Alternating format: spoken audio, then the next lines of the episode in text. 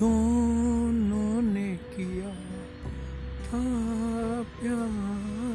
मगर मुझे याद